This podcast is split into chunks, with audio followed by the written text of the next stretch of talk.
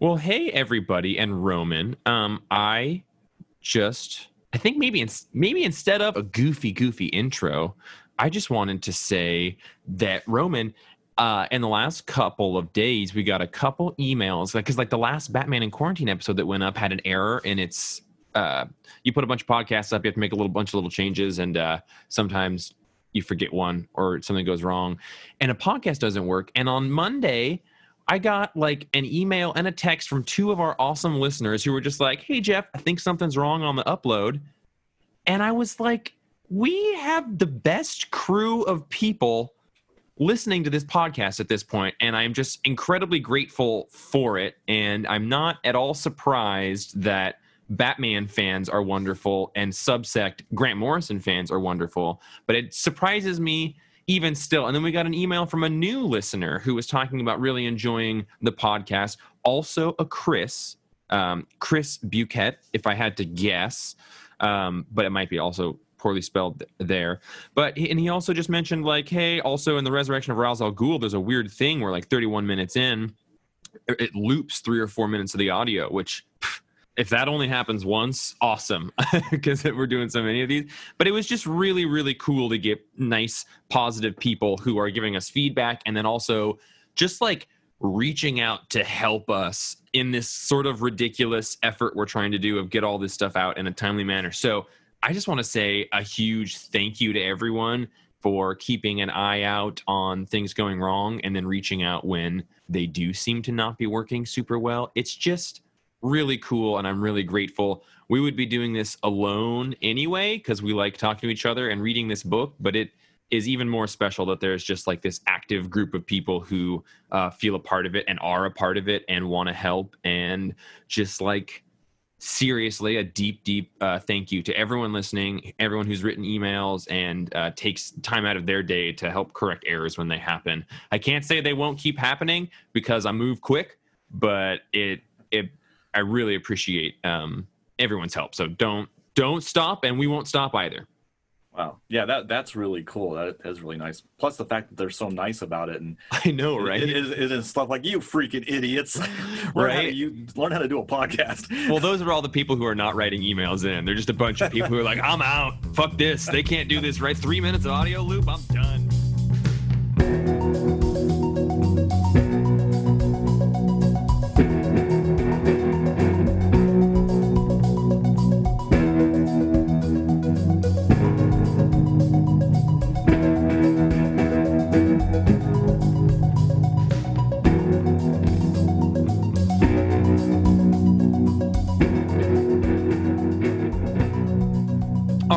Everyone. So here we are.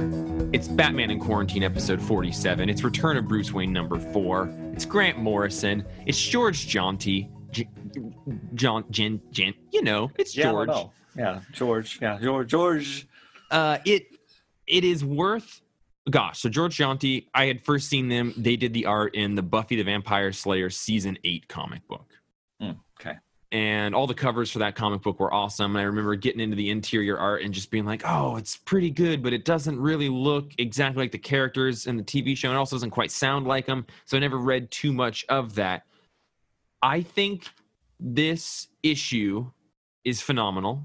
It was sort of a a quicker one-dimensional read on my first go through, and then when I started kind of getting into the the discussions around it and my own second read through of it and reading some annotations there's stuff that i just did not get on my first read through here. So i'm excited to talk about it but i do think that in the grand scheme of artist collaborations in this grant morrison batman run this one i think struggles a little bit from being uh, I, I i think it's probably pretty hard to convey a grant morrison script perfectly and we made those complaints pretty clear in our final crisis episode.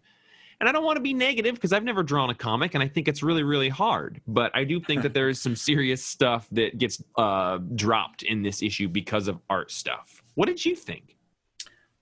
I concur, my friend. Mm, um, friendship, friendship. Yeah, th- this this issue, and like you say, you know, I I I, I can barely draw a st- stick figure, so you know, but yeah, the art on this one, it for me, it's it's not. It's well, it's not as disappointing as say the art in that one issue of Batman where they're on top of a building, but then they're in an alley. You don't really know. I forget who that artist I was. think that was the Philip Tan stuff.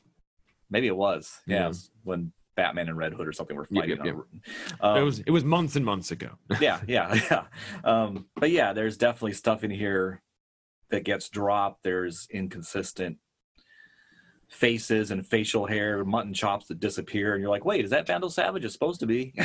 Yeah, yeah, and you know, I, I Django often describes Grant Morrison as like, um, I, having a hard time with transitions between things, like drops, like weird information that's not shown, and and I definitely wouldn't say he's wrong. Um, I, but I definitely think those things increase in frequency when you get um, like a quicker artist uh, relationship, one that's maybe not super rooted in a lot of conversation that's happened. So yeah, I, I was Yeah. thinking about Django's comments of just like, all right, well, where did that happen in the page as I was reading this one? And I think that I think that it's a very valid thing. So in this issue, I was kind of interested in maybe instead of doing a quick broad stroke summary of the issue, just going through page by page because I think there's a lot of stuff in here.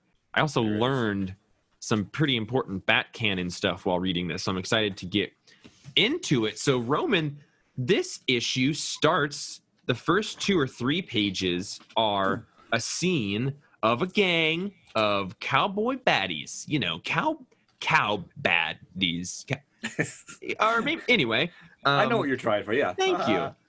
They're g- going out to a farm and taking down the people that live there. Eh, they murder a daughter or son. That gender's a little confusing. Um, they murder the father. He, they hang him. There's that great line of "Daddy's too busy jigging to give a damn about you, Candy Apple," which reminded me of a Roman saying, just on page one there. Yeah. Sorry. Sorry. I, I was. I, I. I think that's. A, I think that's her son, the youngest. The youngest kid. Yeah, yeah, I think it is a boy, and then there's an older sister. Um, Yeah. But this this crew uh, is ultimately trying to steal the Bat box that we've seen throughout this series and in Batman and Robin, and they do manage to steal it and murder some of this family, and they take the eldest daughter with them to have her help open the box, and then this scene, first four pages, closes with her crying, mourning the loss of her son, and she, she's praying, if only for my dear daughter's sake, send me a miracle salvation, uh, an angel of retribution. And that's when Bruce shows up in cowboy Batman figure, continuing this motif of Batman showing up to Gothamites who need him. Man, I, w- I wish I could do the. Uh, I, I don't know how to whistle, so I can't do the. Um, yeah. I can't either. And you know what? I'm Thank glad you. that you couldn't because I think that it's very bad in microphones. oh, oh yeah, of course, yeah. Um, I you know, I do have to. yeah yeah. I mean, I mean, not to interrupt your flow here. No, this I'm- is our. But I'm gonna flow, do it baby. anyway. Yeah. Um, yeah, this opening scene. I mean, I had problems with the art, but I like the way that uh, it's such a classic Western setup, and I like the way that kind of it, it- in a lot of the panels during this sequence, you see the father, you see his legs still kicking as he's Yeah. slowly strangling to death from being hung. Um, but they're not the focus of the panel. They're just you see, uh, he's still. God, this poor guy. it really, it really helps drive home the the horror of what's going on. and furthermore in the in the scene where it's kind of a, a shot of the farm burning and the silhouette of the tree it's got them laughing ha ha ha ha ha as it's Yeah. going away which again i think kind of harkens to that joker menacing Mm. sadistic opposition to batman that is ever present you know that, that he who finds glee in pain um which i think is Yeah. interesting and i don't mean to say that the art is bad I just think it's um It's it's not. Yeah, it's not bad, but I did. I was wondering was um, Jeanty, how do you say his last Yeah. name? Was uh, I wonder if he was a fill-in artist or something because it to me it kind of has a feel like wow, this feels like a rush job. Yeah. And and I, you know I, I think that the artist collaborations for the most part throughout all of this batman run are pretty incredible. You know the the beginning of it i wasn't always on board with just like for the original batman stuff. You know i think he gets to pick and do some really great ones but yeah i'm not sure if he picked this one or if it was like well we're gonna need another artist and i've picked my favorites. Dc editorial find me a new one Um, but it's it's mostly just that it feels like there is a conversation between Morrison and Jeanty that's missing. Just that like maybe uh, George isn't didn't fully understand some of the small things that needed to be added in there. Yeah. Though there is a small thing on the very first page that's my favorite in the issue artistically. Um, they've, they've, they've, of course, as classic bad guy Western style, they've killed the dog. Um, I hate animals in pain the older I get. Yeah. Yeah. Um, but, the, but it's great how the blood puddle from the dog, there's an apple falling toward it from the tree. The dad is hanging in. And then there's a close up panel of that apple hitting hitting the blood pool, and there's uh, also a reflection of the dad's kicking legs as the girl as the the girl is screaming "Daddy." That's a great panel. it's, it's, a great progression because the yeah. panel to the left of it is the one where he says "Daddy's too busy jigging." So like yeah. it it really brings that visual motif home, and it's a bummer. So we have you know Batman, the Dark Cowboy, and I like you said, each of these issues really is a play on genre. And I mm-hmm. think it's really beautiful how effective he is able to put all like Batman in all of these different genres. Grant Morrison talks about how Batman is one of the best ideas of all time, and that's how it will live forever, is because it's a pure idea that inspires other ideas. And I think to that end, a great idea like that can be packaged in a lot of different wrappings. And, and I think it's just fun to have gotten to play with these. And just like you said, it's so perfectly Western in this. Yeah, the rain throughout. I mean, I love, I do, I, I do, I do love the way that uh, the artist draws rain on hat brims. Yeah, his hat yeah. brims are great. yeah, you're right. Right, the the bouncing up of rain on every surface. I didn't actually notice that. That's really good. We then go to Gotham City proper of the time. So it's looking like I don't know if you played Red Dead Redemption 2 last year or what, but it looks like, you know, I, towns of the era, wooden roads, horses, buildings with those cool large signs on the top of them and just wooden decks in front of it. Uh, what is Roman? Make me sound less like an idiot. um, that that yeah, the wood I yeah the wooden sidewalks, all of that. The um, whatever towns were referred to at, at, this time. No town. Town works. Town okay, works. okay, I'll take it. Yeah, I'll take it. And yeah, it looks like it's just uh, dirt and maybe some maybe some stones in the in the streets. That the streets haven't even been uh, been.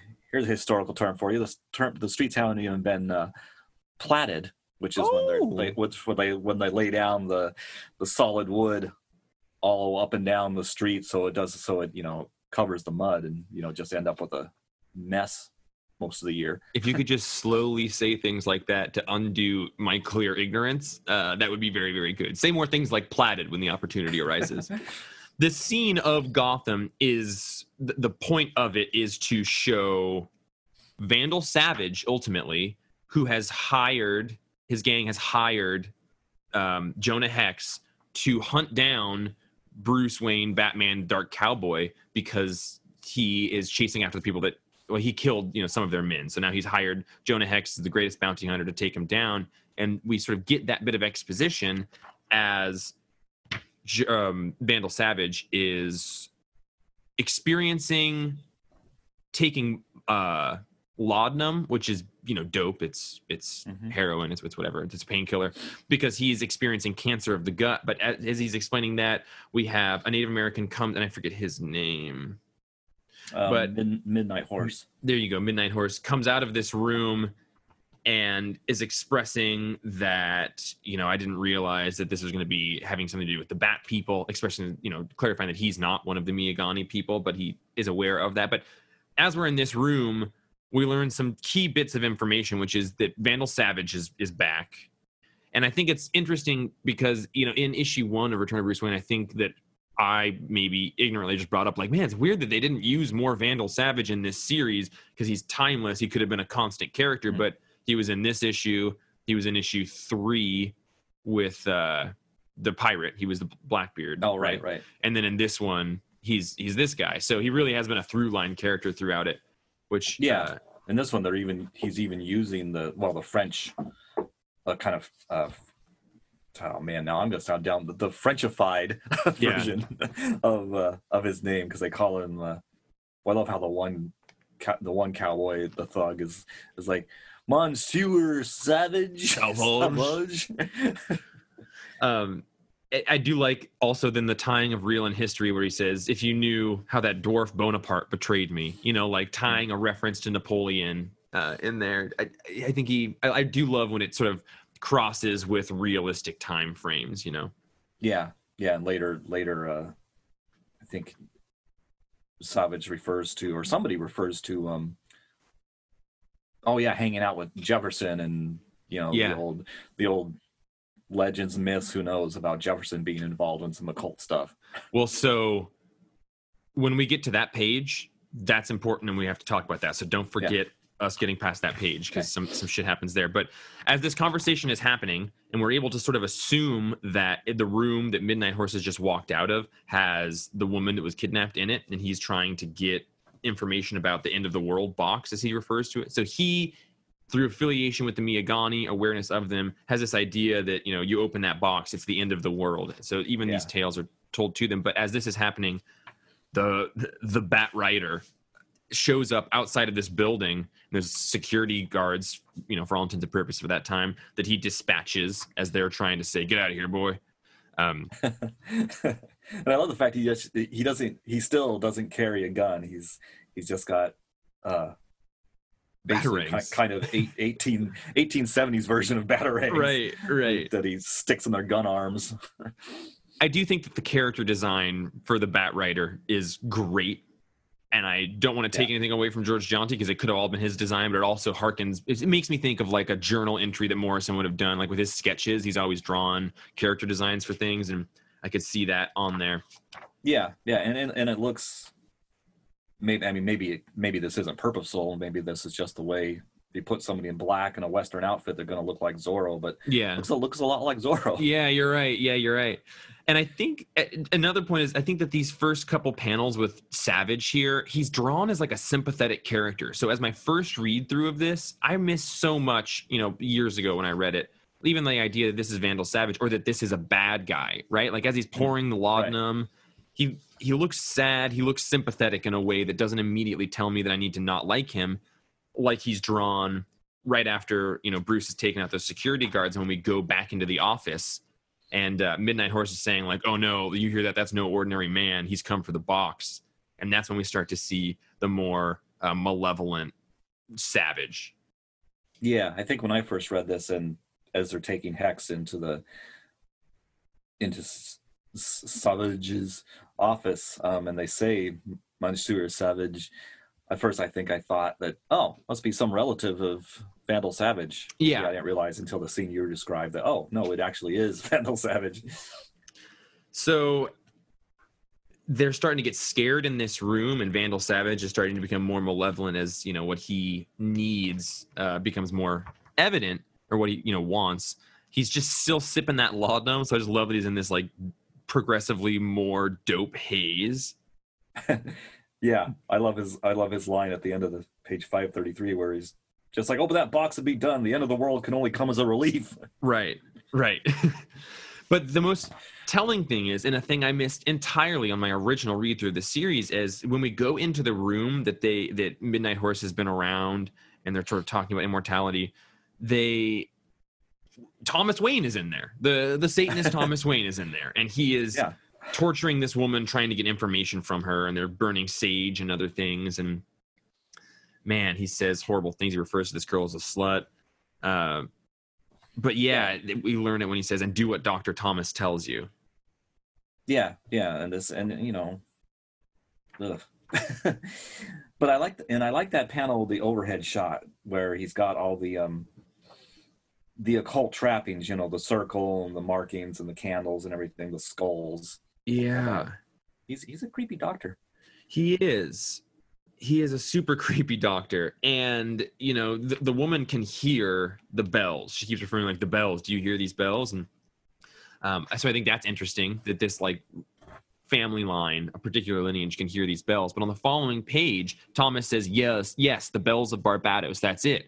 And all those statues and paintings Darius and Mad Tony, the heroes of the revolution, made. I stood in the circle with Jefferson when he raised bat-winged Barbathos and drank the starry venom. The box is mine. So we know that he's like 150 years old here, I believe. Like we we get out of this issue that he is he has immortality, but as I was looking into this, I didn't realize that there is a story called Batman Dark Knight Dark City that was written by Peter Milligan uh, and Kieron Dwyer. And let me see what year this came out. It was Peter Milligan, so it can't have been super long ago. Another But- Brit. Another Brit, yeah. But in that story, um, it's the s- storyline uh, with cover illustrations by Mark Mignola, which is important. But it's ultimately 1765. A group of occultists, Jack Stockman and Thomas Jefferson, perform a ceremony called the Ceremony of the Bat, and they raise a demon called Barbathos, B A R B A T H O S.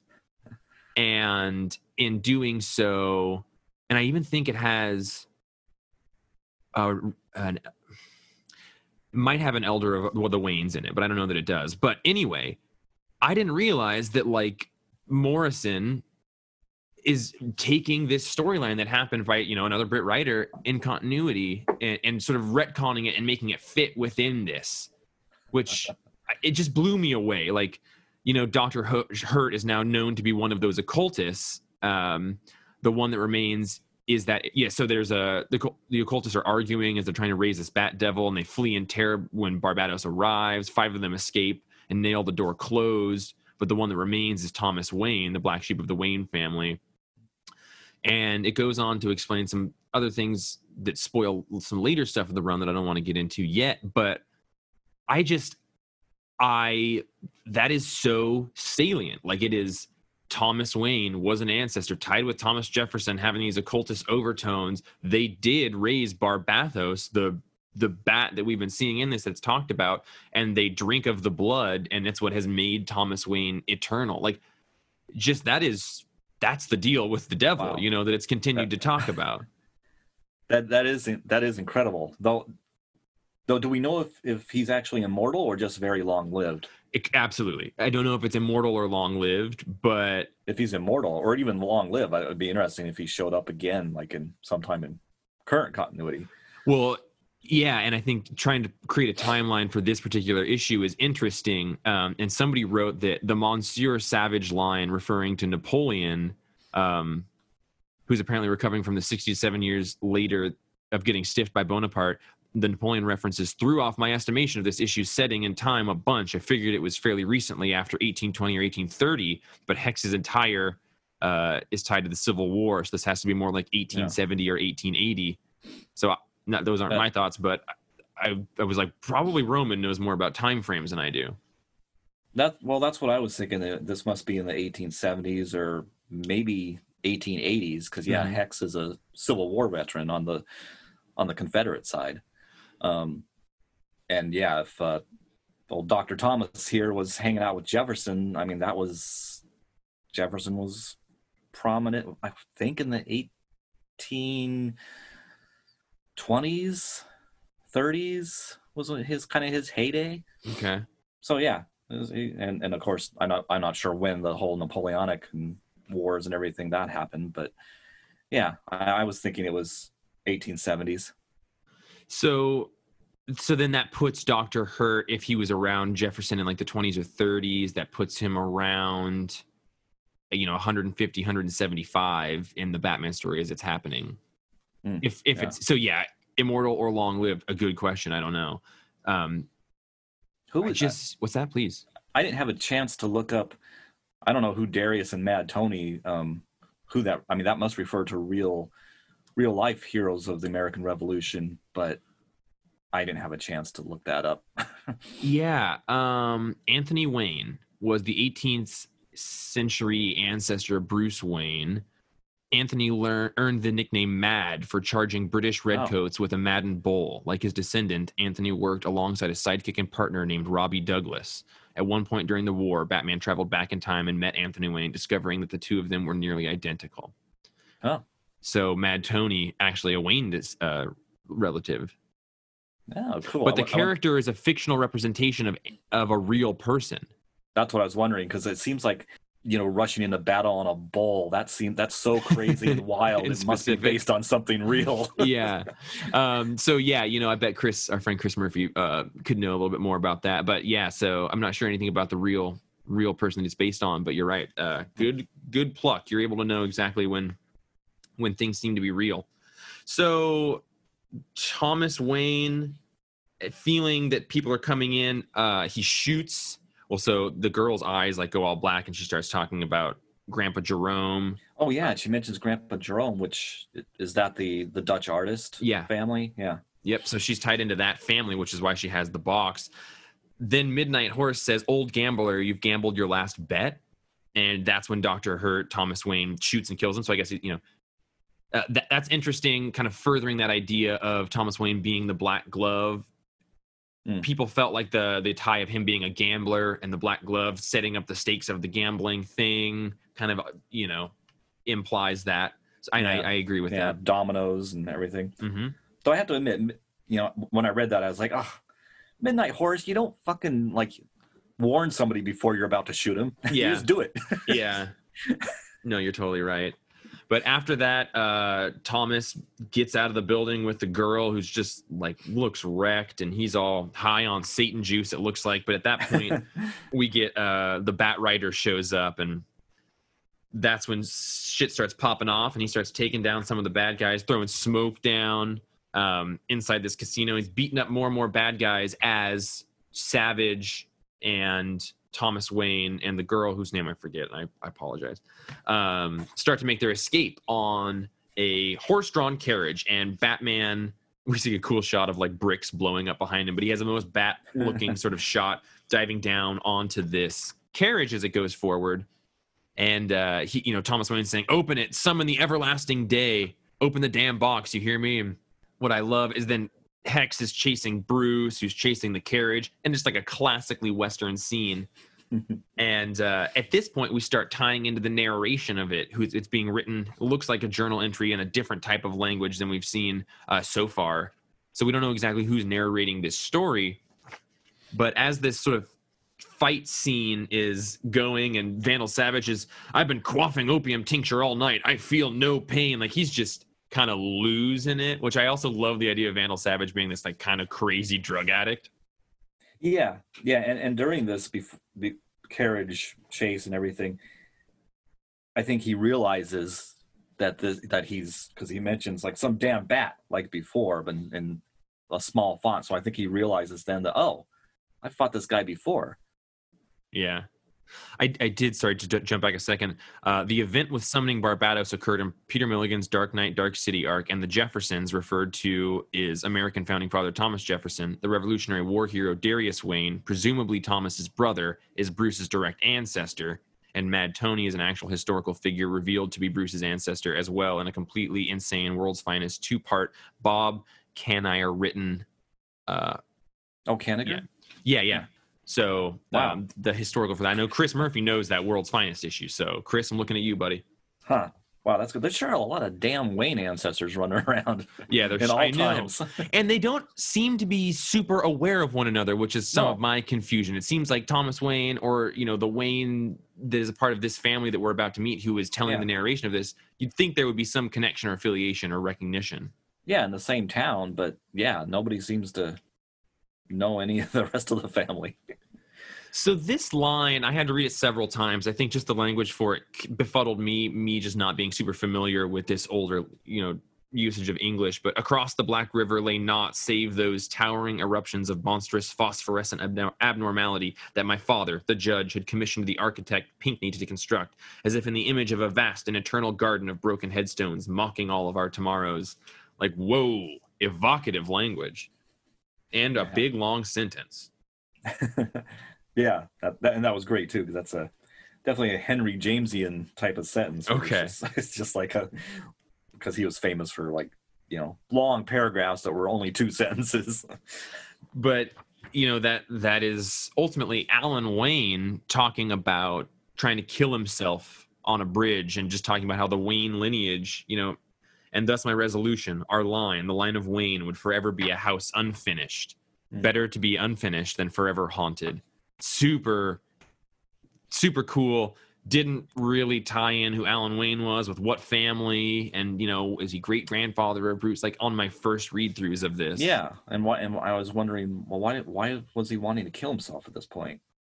Yeah, and I, you know, we have learned that the Wayne line has been cursed uh, by Annie in issue two.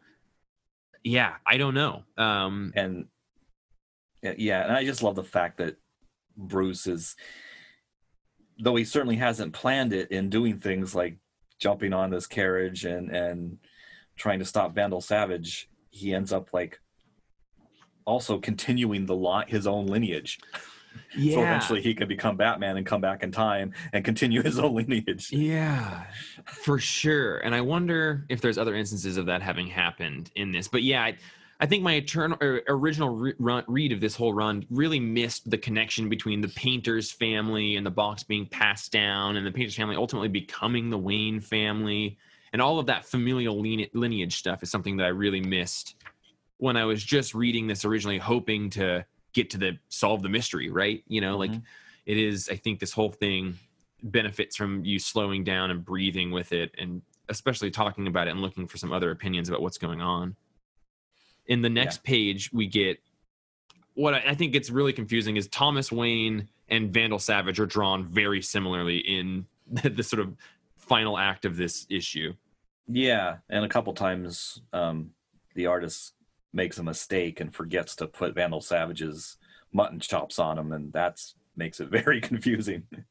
yeah yeah for sure and i don't even know because we yeah I, I think it juggles between being the both of them but i do really like that when we get the scene of vandal savage looking at you know bruce with the the ancestor the, the the woman and alan behind him like he sees alan and the woman as skull faces and then bruce is this giant bat because he's in such an opium daze Yeah, yeah, that's awesome. and uh, then we get a a Batman versus Jonah Hex dr- standoff there after he gives these pearls to uh, the woman. We also, I just only noticed that uh, we do have a shot of the pearl necklace that he gives her breaking as Vandal Savage attacks Thomas Wayne. And? I don't, I don't, I don't see that. right above the bat shot of like of bat in the middle panel above that vandal attacks thomas and there's right around his head where there's blood it looks like there's pearls falling Oh, oh yeah. Wow. I did. Yeah, for sure. I didn't even see that earlier. Um, but it also, yeah. So I assume that's what that is. Worth noting that the woman uh, opens the box by whistling. She uses a tune to whistle it, which in my mind kind of harkens back to like when Superman saves the world in Final Crisis or defeats Oh, yeah. uh, Mandrakk. He sings a perfect note Right. because of the DC universe being built on the idea of harmonics and musical frequency and vibration. Yeah. Love the yeah. idea that the key is a tune. Yeah, I really like that too, and I like the fact that Midnight Horse and Thomas Wayne, uh, and even Midnight Horse, who who was the last one who could translate the Miagani tribes um, symbols and things and words, he didn't know that either. That it was that was how you open the box. Right. Um, and then Jonah Hex wins the draw, you know, the the shoot off, which I, I'm totally down with because Jonah Hex is good at a couple of things, and that is one of them. And uh, I don't have any problem with Yeah. Bruce falling into the water and then being transported to his next time, not being accompanied by an eclipse. And I wonder onli- online, people sort of attributed that as maybe an artist error. But I was yeah, I was wondering about that too. I was actually flipping back through the pages looking for the eclipse. Yeah. And then we get a several page sort of journal narration from Alan Wayne talking about ultimately falling in love with this woman um, who I still feel bad about not looking Um, up. the Catherine. Thank you so much. My mother's name. Uh, but Alan and Catherine get together. They build this house based on, you know, like the the box is said to have a bat on it, and you know the person who it belongs to needs to come and reclaim it, and you know needs to have a bat on it. So that's why he goes in to make the sort of Wayne Manor grounds to look like a bat, so that somebody would always be able to find it, which is another great thing. It is. Though I thought that was that kind of confused me because um, when Alan Wayne is writing he says concerning this item, the casket, the box, Catherine had one final request: keep it safe and mark it with a bat. He must return. Well, yeah, but in previous issues and all in this issue in all the panels beforehand when we've seen the casket it already has a bat on it Mhm. so i kind of thought oh, that seemed that seemed like a little mistake to me Yeah, a mistake, or I wonder if you know she's saying like make a bat signal even larger, like make sure like this box has a bat, but put you know if we're gonna hide the box, make sure we put a giant bat over it or something. Like oh or maybe Like- yeah and maybe to extend that what you just said yeah actually in his next entry he's talking about how he designed wayne manor in the shape of a bat so maybe it's and okay, that's that how make- that makes sense yeah it's an extension of her final wish right. And Alfred, I think the the way that Dick goes underground is because Alfred's like, well, I drew these lines down from the garden paths, and it looks like a giant bat, which means that you could find these paths, and that's where he ultimately goes to find the box. So. In Hmm. doing so, like marking it with the bat, it still allows it to be found by the people who need it. I just happened to glance at the top of that same page. Um, and I don't know if this was shown before, but the boat that that um, from Gotham to Liverpool, it's called the SS Orion. Uh, Dark side reference, new gods. yep, yep. Okay, now this. And now this. Of course, Thomas leaves on the SS Orion just to continue that little motif. A few people have pointed out that uh, on a message board called Something Awful, that this is almost definitely a clue that Hurt goes off to become Jack the Ripper, which is A, a Great Moore reference, and B, a nod to the classic Gotham by Gaslight. Hmm. Is Liverpool, Whitechapel, is that an area within Liverpool? No, Whitechapel's in London. Okay, so maybe it's an implication that that he goes off to become uh, Jack the Yeah. Ripper, which I love that idea, but it doesn't seem overtly that to me, like some people have pointed out. Yeah, I don't think so, and I don't remember. I can never remember what what year that the Jack the Ripper murders happened. If that fits in time wise, but yeah, Liverpool is north of London.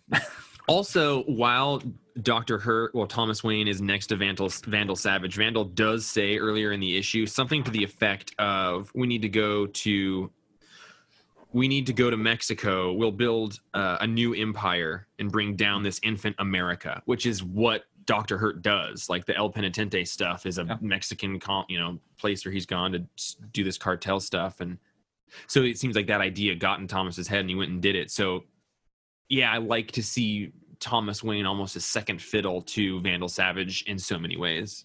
yeah, yeah. Um, Yeah. Really like the secret history of the Bat, you know, the the Wayne Manor that really has been going through all these issues. A- And then we go to what looks like 1930s Gotham with lots of live nude signs and neon signs. Could those have existed in the 30s? What era do you think this is? Mm. Boy, uh, yeah, because all this, yeah, it's weird because that tower in the background, the gargoyles. Of course, there's always mm. gargoyles in Gotham, but that tower looks like 1800s or, or I mean, sorry, 1900s or the 30s. But yeah, all the neon and everything, and all the, it's all that looks more like I don't know, the 50s or 60s. I guess maybe the 40s you can't really tell by the cars. The cars are they don't aren't distinctive enough to tell the style. I don't know. I think older than the 30s, Yeah. or Yeah. more recent than the 30s. I mean, Yeah, and that makes sense to me. But he shows up kind of shot by Jonah Hex with a book. I wonder if that book is supposed to be the box. Um, maybe it's Yeah. maybe it's the journal. Yeah, because he doesn't have the box. They have the box at that point, so he's just got a book or a journal. But and he gets shot, and we're gonna see what happens in that time frame next. But yeah, I mean, just a an issue that was way more rooted in the family lineage, way more rooted in this. I mean, the se- learning that Peter Milligan had written that story, Dark Knight, Dark City, and it's been collected. It says you can you can find it. Um, it's been reprinted in two collections: DC Comics Present and alongside Milligan's run in Detective Comics 629 to 633. Um, anyway, you should track that down. I want to find a copy of it because I'm super interested to see so much of the answers to Thomas Wayne and Thomas Jefferson and the ties of his, you know, satanic rituals. So electrified to hear that it is a part of the continuity that Grant Morrison like brought into it. It's not a new Morrison idea. Even the idea that Barbatos is a word uh, existed before him really excites me. Yeah, and I think that's really cool because I can only imagine that when Morrison was picking up that story and incorporating it into his story, that I just it I'm amused with the idea that he thought, well, Barbatos that's a pretty cool name, but you know, Barbatos. Let's make it really more more bat oriented. Yeah, yeah. Um. So anyway, that's the end of that one. Uh, I want to get one quick uh, email in. Uh, Will Elmer wrote, "Hey, Bat Fam." I loved Andrew's idea from last week to try and sum up each of the three omnibus volumes into one word descriptions. Here are mine Volume 1, Preparation. Volume 2, Perspiration. Volume 3, proliferation. If more people send in their submissions, do you think we can compile them all together and get Django to turn them into one of his chants? Turn up, love you guys, awesome. Um, thank you, Will. I love that idea. If you're listening to this and you don't know what that chant reference is about um, on the Perfectly Accessible podcast that we also are party to and has a ro- rotating fourth member on, um, Django chants a lot and it fucking drives me crazy. Yeah, uh, it's an amusing, amusing, idea, Will, but we try not to encourage, encourage chanting. Exactly, exactly. um, Roman, did you have any other thoughts before we get out of here and come back on Friday for uh, Batman and Robin number 14? Um, I don't think so, but I do think it was pretty careless of Jonah Hex the last time we see him riding into the sunset that uh, he's uh, he hasn't secured his his saddlebag with the gold in it, and there's he's leaving a like trail of falling gold bricks behind him. That seems pretty careless for a, a guy in his position, you know, surviving on his wits. And... Um, is it like a cursed gold? Is there? I don't know if is, there is a curse on the gold. I mean, it came from from Savage. It, it, and I think he said it's, it's from Bonaparte's gold. gold. Yeah. Um, yeah yeah, I just Googled Bonaparte's cursed gold and the curse of the ship of gold. Um, yeah, illustration by Union. Anyway, yeah, uh, th- yeah. You'd think he would be better at securing the gold unless he just sort of doesn't feel good about what happened and doesn't really want it. But that doesn't sound like him. I like, I like the fact he has one of these rudimentary uh, batarangs because throughout this issue, I was I was trying to think of the times like in Brave and Bold through various time travel stories and things like that that Jonah Hex and Batman have met, and I was like and maybe Chris Murphy could answer this for us. Um, I was wondering if Jonah is this before the other times he met Batman? Does he remember those times? I agree. I had those thoughts of like when have they crossed, and does he have an, uh, an aching familiarity with the character? Um, yeah, so good, so awesome. Another just like a very sincere thank you to everyone who is supporting this thing, and I feel really, really grateful like I said, we've been doing it either way, but to have other people who are enjoying it and contributing is so awesome. And uh, we got some more emails that we're going to read next time. We should have Justin on for Friday's episode. And you know that's the thing it's been crazy the comic shops you know back doing so much deliveries and comics are coming out and roman's gone back to his other job at the museum as well as the shop and justin's going back to school so we want to plan with the idea of maybe going down to two episodes a week after we start the, the third arc of it um, because I think we might be able to get Justin uh, on board for a higher hit rate of episodes if we're doing them a little bit more frequently since he's doing school and we have a little more time. Mm. Just ideas we're playing with, but um, yeah, excited to get some emails next time. Batman and Robin number 14. Roman, have a good fucking day. It's fall out there. Oh, thanks, Jeff. You have a good day. Yeah, I, I, it's a shame that we both have to go to work because yeah, it's a beautiful day. it's a beautiful day, but I'm already a couple minutes late. So we'll oh, see all okay. of you guys next time. On behalf of Roman, I'm Jeff. This is Batman in Quarantine 47, and we'll see y'all soon. Thanks, folks.